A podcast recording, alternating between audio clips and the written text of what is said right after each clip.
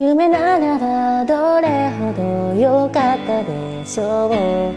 未だにあなたのことを夢に見る忘れたものを取りに帰るように。古びた思い出の誇りを払う。戻らない幸せがあることを。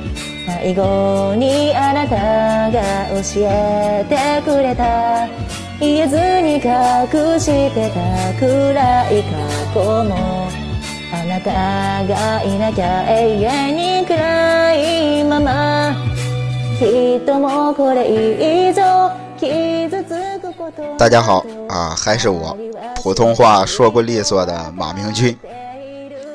这个声音，我相信很多宅男朋友听着应该非常的耳熟，是吧？一首《Lemon》，今年非常火的日剧《非自然死亡》的主题曲。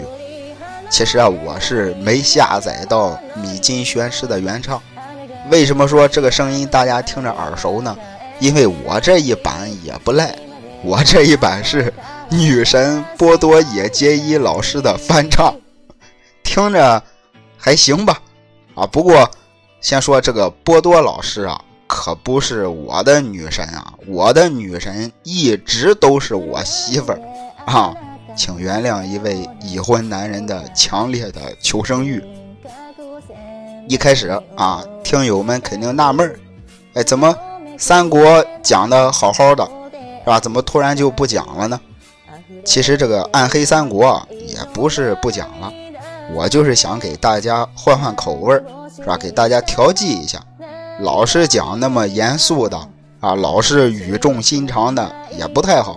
咱们呢，讲几期轻松的，哎，讲点这个有意思的，让我也缓口气儿，也让这个曹操、刘备他们老几位是吧，去后台补补妆，中场休息一下。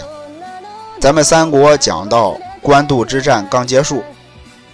其实这个时间节点也比较好记，哎，不至于两三个星期之后大家忘记讲到哪了。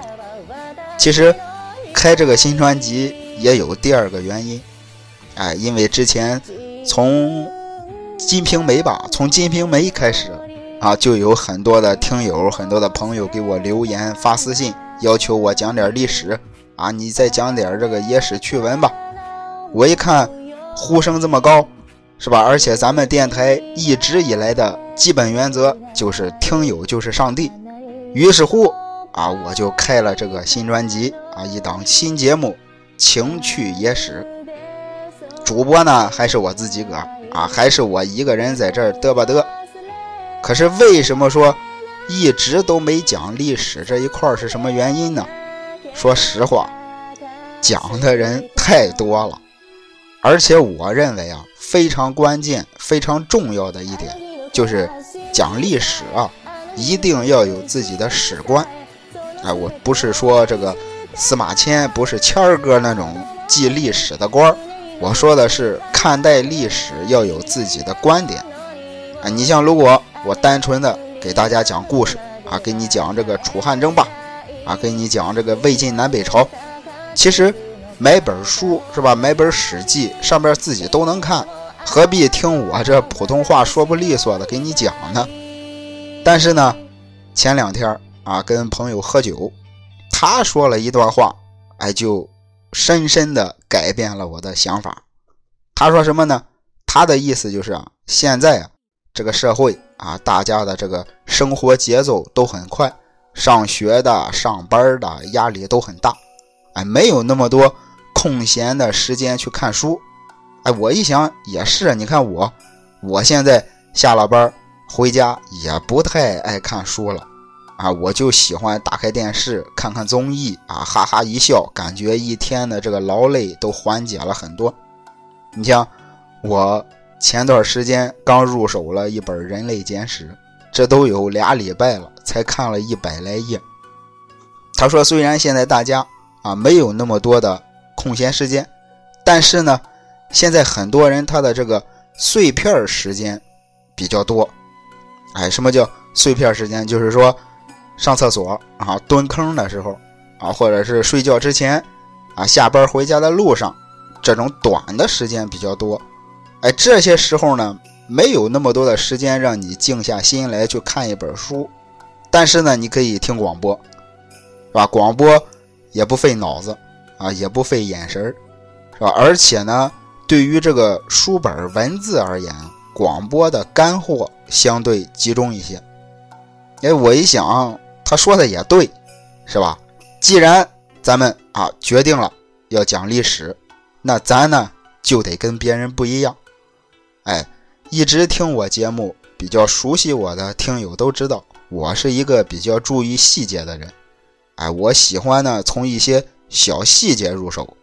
咱们这一次呢也是啊，咱不要一上来讲一个朝代啊，讲什么历史大事件。没意思，咱们呀就从边边角角、小情小调里看历史，情趣也是。不过要说这些年是吧，我也看了不少跟历史有关的书籍，可以说是单枪匹马挑逗历史。我发现他很幽默，但却又无情。至此，咱们用声音与历史打个照面。哎，我发现。我刚才这一段是不是发挥的不错？我觉得这两句话可以用作以后的这个开场语。好，用声音与历史打个照面，情趣野史。我是马明君。好，咱们开始了啊！漫画江户，漫画就是漫无目的的漫啊，说话的话就是漫谈啊，就是。想到哪儿说到哪儿，就是天马行空的乱侃。之前的那些节目，你比如说这个暗黑系列，啊，《金瓶梅》也好，还是这个《水浒传》也好，还是现在的三国，我都要准备大量的稿子呀、资料啊这些东西，因为最起码他们这些这些这些节目里面涉及到了大量的这个书中原文，我得提前做准备。但是这一次呢？我也算是挑战一下自己啊！咱们呢就是轻轻松松的聊天我也什么都不准备了，哎，咱们就聊到哪儿算哪儿。不过先说好，我要是有说错的地方，各位啊朋友们一定要在这个评论里给我留言，帮我纠正一下。在这儿呢，我先谢谢大家了。要说为什么突然想起来要聊江户呢？江户就是现在日本东京。啊，日本事实上的首都，为什么说是事实上的首都？因为它日本没有相关的法律规定啊，就是说规定这个东京一定是日本的首都。但是呢，对于东京来说，它是日本的政治、文化、经济，甚至是交通的枢纽中心，所以东京完全可以算得上是日本的首都。而且我记得有个叫佐藤信渊的小子。啊，佐藤信渊十九世纪初的时候写过一本《宇内混同秘册》，宇内混同意思就是统一世界，而且里边有一段极其周密的入侵中国的战略部署啊，甚至是作战分工啊、出兵顺序都写的非常的清楚，而且里边就提出了要先攻取满洲，然后再经略全中国。那为什么要提这本书呢？因为这本书里啊，同时也说了啊，为了让日本活跃于世界舞台，有必要将都城移到江户，哎，并且改名为东京。一直到了这个明治时期，啊，他们这个书写的方式、写法上，东京的“京”要区别于咱们汉字的写法，哎，就是这个“京”字中间不是有一个口吗？在口里边加了一横，啊，因为。咱们这边也有东京啊，说咱北宋时期东京汴梁啊，《水浒传》里也说过东京汴梁城。等会儿，先说为什么好好的要聊日本呢？还得说前两天那个酒局啊，就是一帮男人嘛，啊一块喝酒聊起来了，说这个特朗普明年五月份要去拜访日本天皇啊，不是。不是现在的这位明仁天皇，而是当了五十八年皇太子的德仁，哎，明年五月一号登基了。而且据我所知啊，就是近代的这些天皇里头，这是唯一的一次生前更替啊，就是上一个天皇还没死，下一个就要登基了。那这位德仁亲王是吧？未来的天皇，其实也没什么好聊的啊。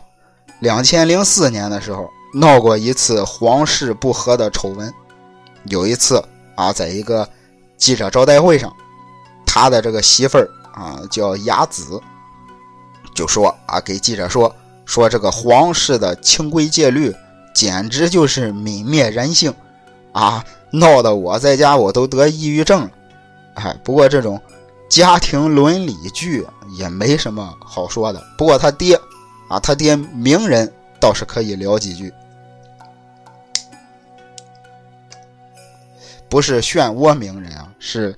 这个天皇，明天的明，明天的明，啊，这个仁义礼智信的仁，他爹先说，一直主张一个非常好的原则，啊，一直坚持不参拜靖国神社，而且在一九九二年的时候，跟他的媳妇美智子访问过中国，也是日本天皇迄今为止唯一一次访华，他跟他老婆这个美智子。也有一段爱情故事，天皇嘛，啊，就跟欧洲那些皇室是一个意思。你最起码得娶一个这个身份差不多的啊，你也得娶一个贵族的小姐，是吧？尤其是在五几年，人们的思想还没有现在这么开放的时候。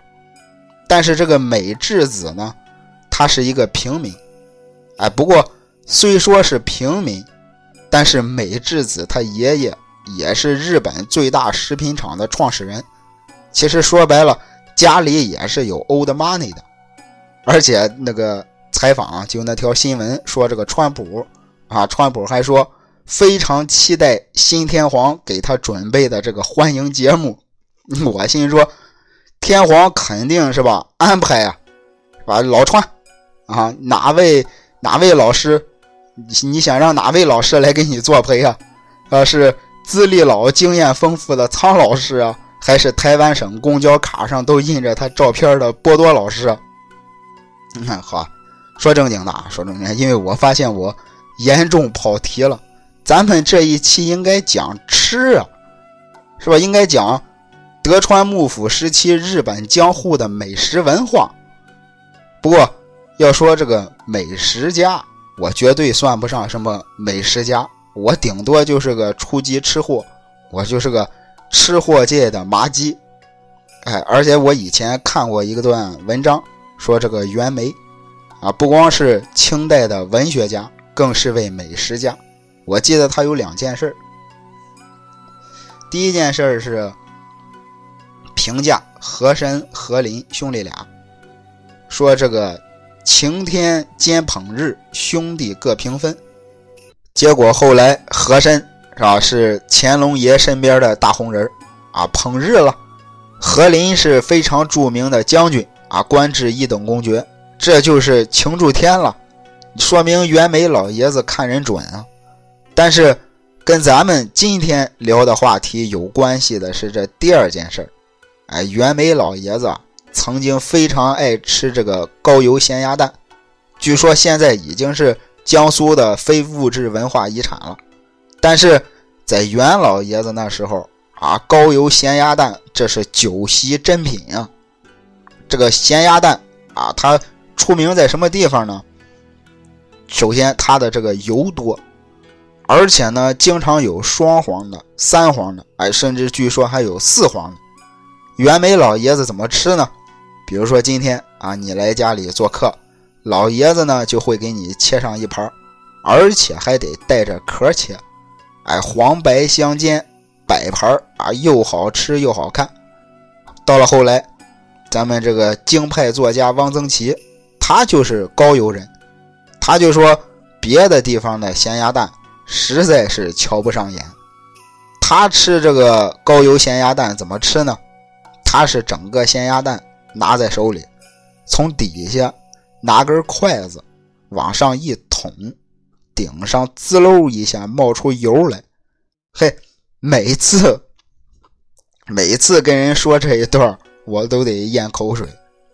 这就说明，跟袁老爷子比，汪先生这就是吃货。所以今天我这个吃货界的小麻鸡啊，就带着大家伙去看看江户有什么好吃的。先说一五九零年，啊，德川家康奉了大哥丰臣秀吉之命，移居江户。结果十三年之后，啊，这个德川家康在这里开设了幕府，把这个鸟不拉屎的江户变成了日本的政治中心。但是，要说德川家康刚来江户的时候，那是很惨的。你别看他手底下有大批的这个武士，但是当时日本武士他不具备生产能力，他们从小学的是什么？学的是剑道。啊，是马术、射箭，是吧？还要学书法，还要学汉文，啊，还有兵法，啊，总之就是学一大堆。唯一不学的就是种地，而且当时这个武士社会地位很高，啊，当时在日本武士的社会地位高到什么程度呢？就简单一句话吧，他们对平民有生杀大权。关键江户这个地方当时也没有所谓的农民，那怎么办呢？你把这些武士都饿死了，靠谁打仗呢？所以德川家康当时只能从外地招引一些商户啊、工匠来到江户。所以说，江户注定被建造成一座商业城镇。啊，在这个最开始的时候，人口啊确实是急剧增长。但是呢，在这些人口里边，有一半是单身赴任的武士。武士肯定都是男的喽，另一半就是外地来打工做生意的老百姓，在当时也叫做庶民，而且也都是男人居多。你想想，能自己一个人去外地打拼的，也多数都是男性了。最大的一个问题，哎，就在这个时候出现了。你别看人多了，可是女性人口格外稀少，狼多肉少。最重要的是，家里没人做饭。过去跟现在不一样，啊，基本上都是男主外女主内。你包括现在日本很多地方也是男尊女卑比较严重。哎，我有一个哥，现在就在日本定居，是我父亲把兄弟的儿子，娶了个日本媳妇儿。啊，这个林语堂不是好像还说过吗？说这个。世界大同的理想生活，就是在住在英国的乡村啊，屋里装上美国的水电煤气，请个中国的厨师，娶个日本太太，再找个法国的情人。哎，不过我呀，我可能在这几项里边就完成了一个，请位中国的厨师。啊，尤其是结婚以后，不是请位中国的厨师，我是成为了一名中国的厨师。我是洗菜做饭，外加刷碗，我是独揽大权于一身。我在我们家是位高权重。再说我这位老哥啊，他的名字里有一个“南”字陈浩南的“南”。节目里啊，也不方便透露人家的名字。咱们就姑且称之为南哥吧，以后会经常提到这位南哥。他就给我说，现在日本啊，有很多家庭还跟过去其实差不多，也是男尊女卑，甚至呢，有一些这个大老爷们儿洗澡都不自己洗，哎，往那一坐，自己家的女人啊，老婆给他搓背，给他往身上打沐浴露，给他洗。尤其是在江户时代。是吧？男人不会做饭，那这就太正常了。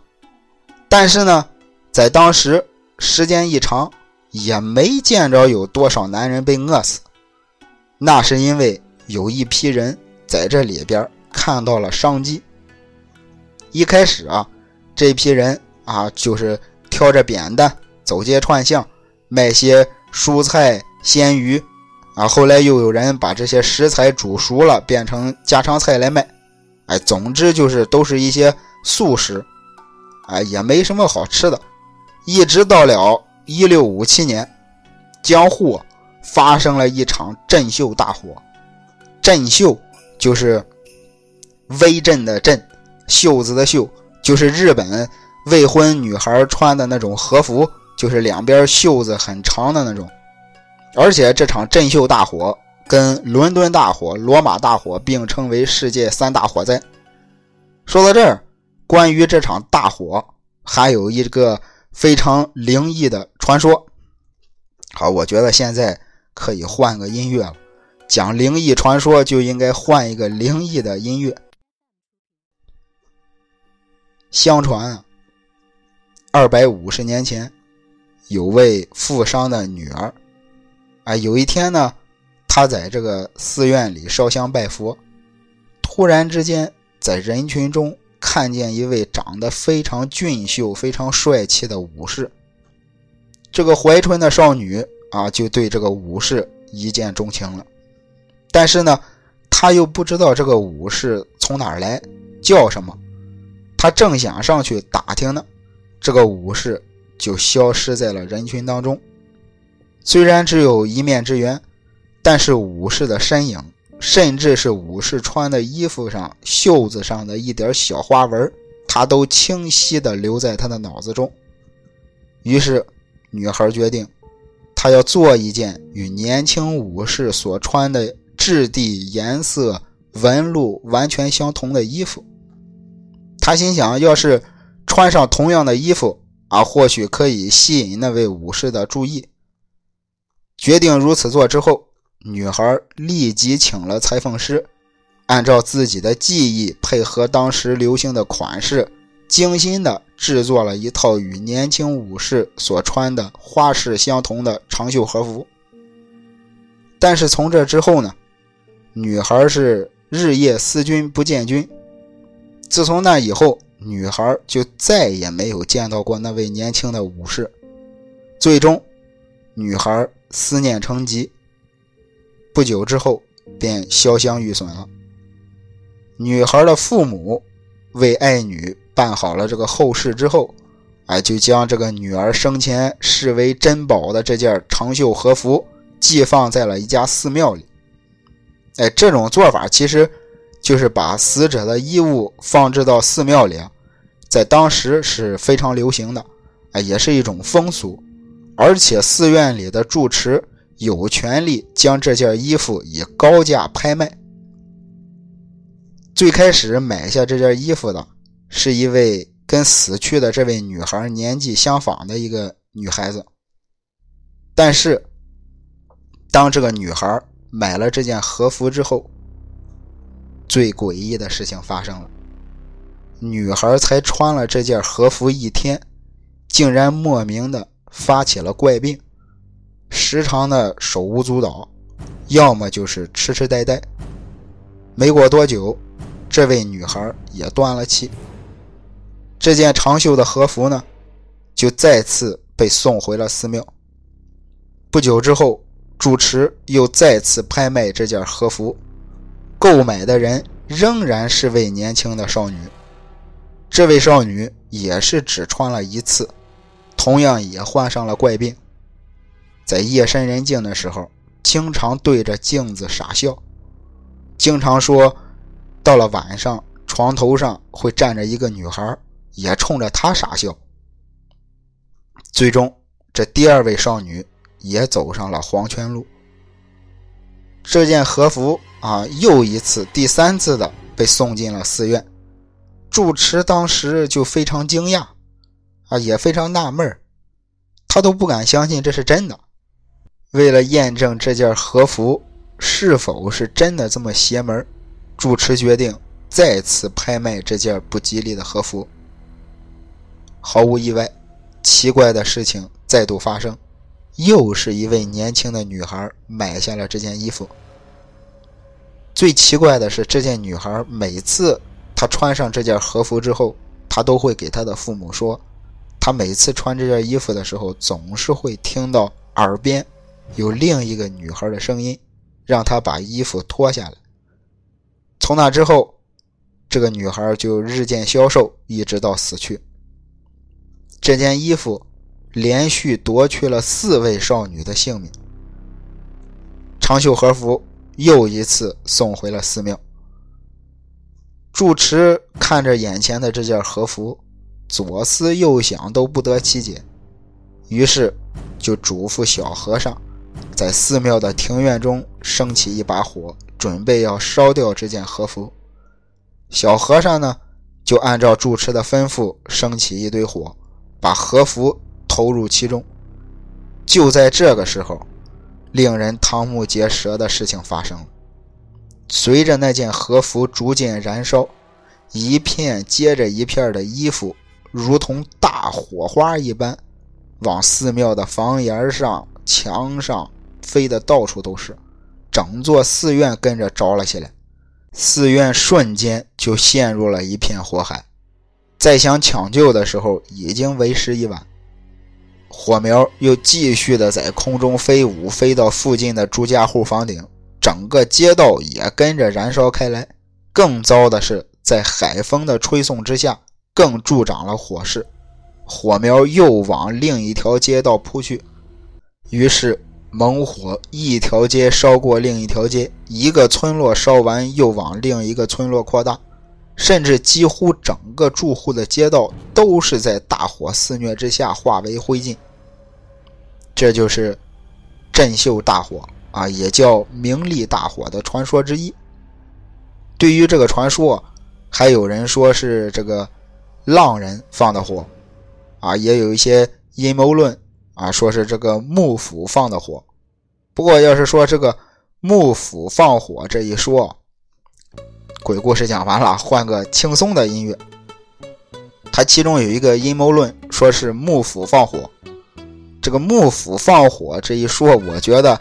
比较符合日本人的风格，啊，这个很多的电影电视，是吧？里边都演过一些什么忍者呀，或者什么大师呀。那个诺兰《黑暗骑士之侠影之谜》啊，里边那个大反派不就是要这个摧毁然后重建的信念吗？其实，反正对于这件事儿，各种说法都有。这个大火呢，持续烧了两天。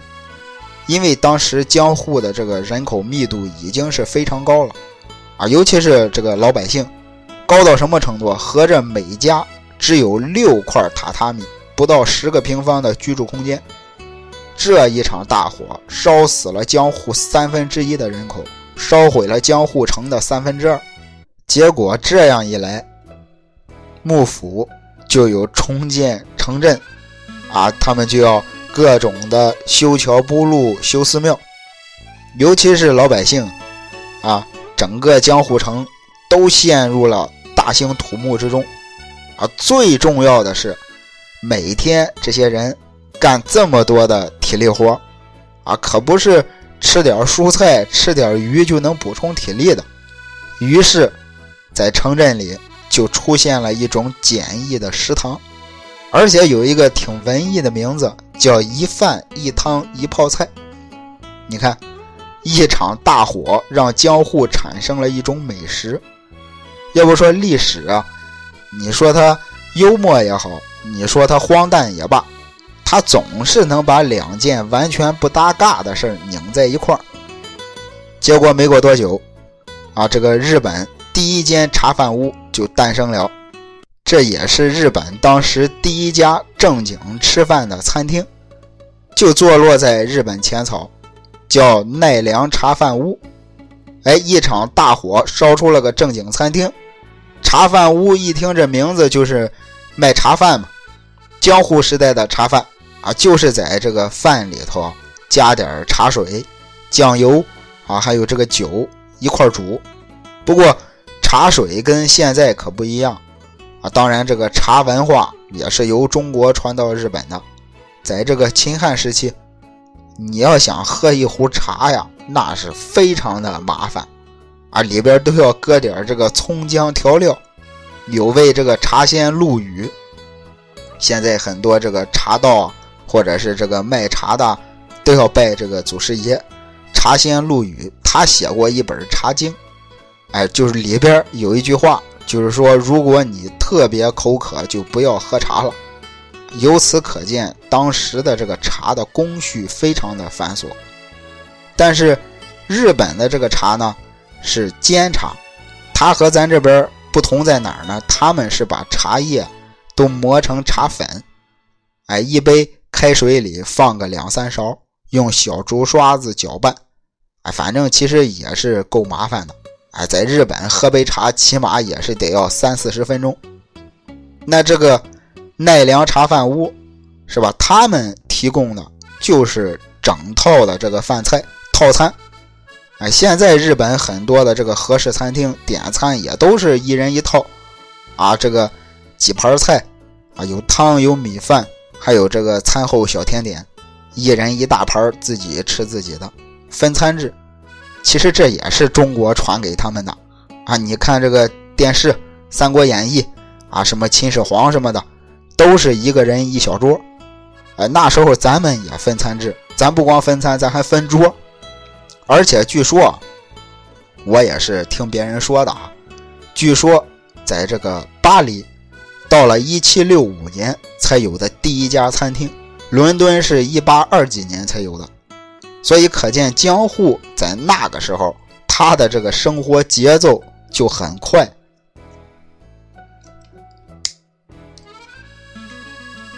为什么这么说呢？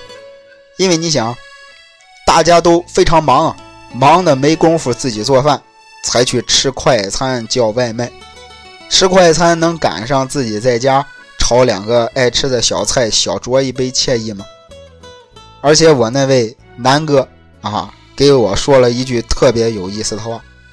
他说：“这个日本的生活节奏快啊，压力大啊，东京更是如此。但是他还说啊，别管哪个国家哪个城市。”都有节奏快的，啊，有节奏快的就有节奏慢的，而且你发现没有？他问我啊，你发现没有？基本上都是越富裕的地方，生活节奏就越慢。我一想也是啊，是吧？只有有了钱，才不用为生活奔波，才有闲工夫慢下来享受生活嘛。如果现在哈有人。坚持听到了这儿，我敢打赌，肯定有一半都得挺失望，啊，不是说好的聊吃的吗？啊，怎么闹了半天就讲了个茶泡饭？饭饭这有什么好吃的？但是啊，从现在开始，如果是想换台的朋友，请你们稍等一下，因为一七八零年的日本可以说是把吃货们。带进了天堂，因为这个时候炭炉在日本普及了。炭炉一普及，随之登场的就是 LBT，路边摊。路边摊的出现，带来了各种各样的小吃啦、点心啦，这些都是将来日本料理的原型啊。你比如近几年非常火爆的天妇罗，还有关东煮，是吧？烤鳗鱼串、寿司。或者是日本动画片里经常出现的糯米团子，咱们先说说这个天妇罗。其实一开始啊，这是一道葡萄牙传统菜，但是这道菜呢，在葡萄牙没怎么发扬光大，反而让日本给玩出花了。这事儿也挺有意思。你看，日本就是跟着中国学学啊，再跟着西方国家学学。本来大家都感觉没什么的东西，哎，到了他那儿都能给做精了。这道菜呢，当时在葡萄牙叫花园小鱼，当然不光小鱼，也有青豆啦、南瓜啦这些东西啊，裹上这个面糊，然后用油炸。在葡萄牙，当时这道菜是怎么兴起的呢？在中世纪。啊，当时大家都信奉天主教，在这个复活节的时候，大家要有好几个星期的时间进行斋戒，哎，不能吃肉和这个辛辣的调料。但是呢，大家就认为这个鱼跟陆地上的动物的这个肉质不一样啊，不算是肉，不在这个斋戒的范围之内。于是乎，葡式花园鱼啊，就在这个背景下诞生了。一直到了十六世纪大航海时代，大批的这个商人啊、传教士、海员，当然还有这个士兵，来到日本，花园小鱼这道菜自然也就传播到了日本。而且最巧的是啊，这道菜非常符合当时这个日本的大环境，因为当时日本的这个土地少啊，它是一个岛国，它要留出很多的土地来种植水稻啊，种植茶叶啊，还要种什么桑叶，各种乱七八糟的很多东西，没有那么多的土地进行大规模的畜牧养殖。咱老百姓不是经常说靠山吃山，靠海吃海吗？他们一个岛国靠着海，肯定就是吃鱼了。而且真正把这道菜是吧发扬光大的，其实是在明治维新以后。到了那个时候，这道菜不光好吃，而且好看至极啊，就出现了各种的五彩斑斓、精致极了的摆盘。到了二战之后啊，它就这个花样就更多了，甚至还有这个冰激凌天妇罗。现在去日本，基本上这个每家这个日料店都要有天妇罗。现在最近这两年，最出名的就是东京市山居的早乙女哲哉大师，是吧？他就认为做这个天妇罗有三个要求必须要达到，一个是油、一食材。油当然就是说炸天妇罗的油了，最关键的。有百分之七十都要看油温，而且还要用芝麻油，啊，多少的温度炸什么样的食材，而且据说这个人的舌头就是在这个四十五度左右的时候是最敏感的，啊，你想这个虾仁或者松茸的温度差不多就要炸到四十五度，剩下的百分之二十要看衣，这个衣就是衣服的衣，就是这个面糊。这个面糊啊，一定要薄，让这个顾客吃到嘴里的时候，他不是吃了一嘴的油，而是薄薄的一层脆皮儿。一块这个天妇罗炸好了之后，你拿一根筷子从中间一按，啊，轻轻的一按，立马就能断成两截，从鱼肉跟薄皮儿这个中间冒出一缕热气。啊，你就闻着就特别的这个鲜美，可以说是味尝其味，鲜闻其鲜啊！尤其是这个虾肉炸好了之后，再蘸点萝卜泥，一口咬下去，特别的 Q 弹，而且是味道非常的鲜。那最后，不好意思啊，我这哈喇子有点兜不住了。最后剩下的那百分之十啊，就是要看食材了。这个早乙女哲哉师傅啊也说过，这个食材啊，除了一定要新鲜之外，而且最好是时令食材。时令就是这个季节该吃什么，哎，该有什么你就吃什么。你像春季在日本，春季就是吃白鱼啊，秋天就该吃松茸了。到了冬季啊，那就是。吃这个河豚白子的时间了，你像我不知道大家有没有跟我一样的这个这个这个经验啊？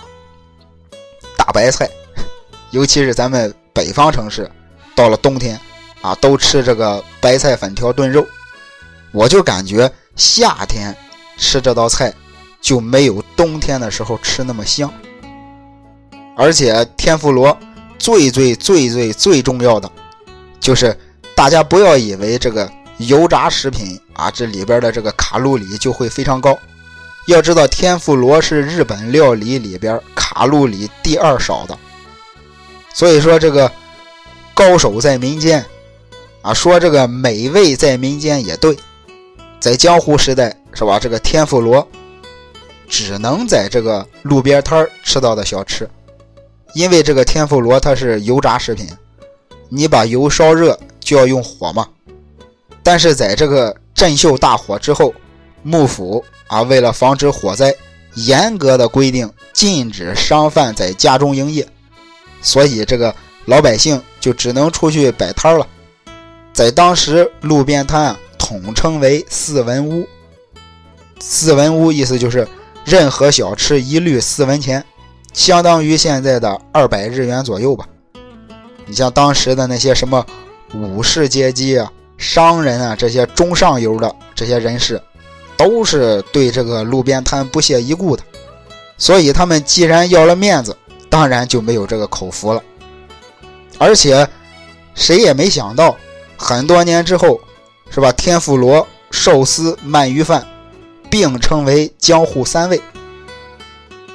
一直到了这个幕府的末期，这个天妇罗才算是真正的走进了料理店，哎，才有了后来 很多的这种高级的天妇罗。我看时间啊，差不多，反正我再给大家讲一个。寿司的小故事吧，啊，也是这个幕府末期的时候，江户呢出现了另一种美食，叫江户前寿司，啊，就是用这个江户湾，现在叫东京湾，啊，就是在东京湾里捕的鲜鱼做的寿司，啊，时至今日大家都叫它握寿司，握手的握，啊，就是饭团上面盖了一片这个三文鱼或者是虾肉什么的。讲一个什么小故事呢？话说，啊，一八零零年左右，幕府的十一代将军叫德川家齐，他是个败家子儿，啊，不但是穷极奢华，也非常好色。除了自己的正室夫人之外，在后宫里又养了很多的这个侧室，其中有一位侧室的养父，名叫中野石翁。哎，他在这个将军的这些宠臣当中啊，是最有势力的。他呢，在这个向导盖了一座豪华的府邸啊，院子里种了什么樱花啦，什么各种这个这个这个新奇的玩意儿。最重要的是，他造了一个镶着玻璃窗的船——私家船，每天都是坐着船办公，哎，上下班。由于这个很多人。他们都想接近这个中野石翁，接近了他行点会，哎，求个高官嘛。在这个石翁家，他的这个附近，哎，很多商贩就看准了这个苗头，就开了很多的这个奢侈品的商店。这个时候呢，有家寿司店，哎，他就听说了这个消息，听说这个石翁啊，每天坐着船上下班，他呢就自己研制了一道菜，就把这个鲜鱼。最好吃的部位切下来，再与这个寿司饭握在一块儿，就是在这个石翁家的附近开了一家分店。在这之前，江户的老百姓通常吃的都是用这种木质的模具压成型，然后切成长方形的那种香寿司，箱子的箱。结果没想到，这个握寿司一经上市。立马就成了这个路边摊的新宠，啊！大家开始各种的这个发明创造，除了在寿司上放生鱼片之外，啊，还有这个鲜虾寿司。但是呢，这种寿司相对于其他的小吃来说就比较贵。这种握寿司在地摊上卖八文钱，那很多普通老百姓、打工仔他们都吃不起啊。吃不起怎么办？有很多商人又发明了一种寿司，叫油炸豆皮寿司。哎，和现在最常见的用紫菜包着的手卷寿司。那这个日本的这个寿司是怎么来的呢？啊，这也很有意思啊！再多说一句啊，在日本啊，一开始大家是不吃这个寿司里的米的，寿司呢只是保存鱼肉的一种方法。哎，把这个鱼从海里打上来，然后用盐腌过之后，包在米饭里，让它自然发酵。这个米所产生的这个乳酸，能使鱼肉延缓它的这个腐烂变质。大家吃的时候呢，只是吃里头的鱼，然后把米饭都丢掉了。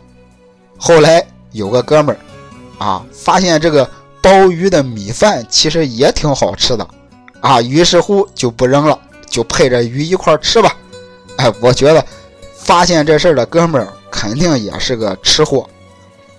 好，今天时间差不多，咱们就聊到这儿。下一期咱们继续啊，聊聊江户时期日本人跟鱼的美食情缘。各位，拜拜。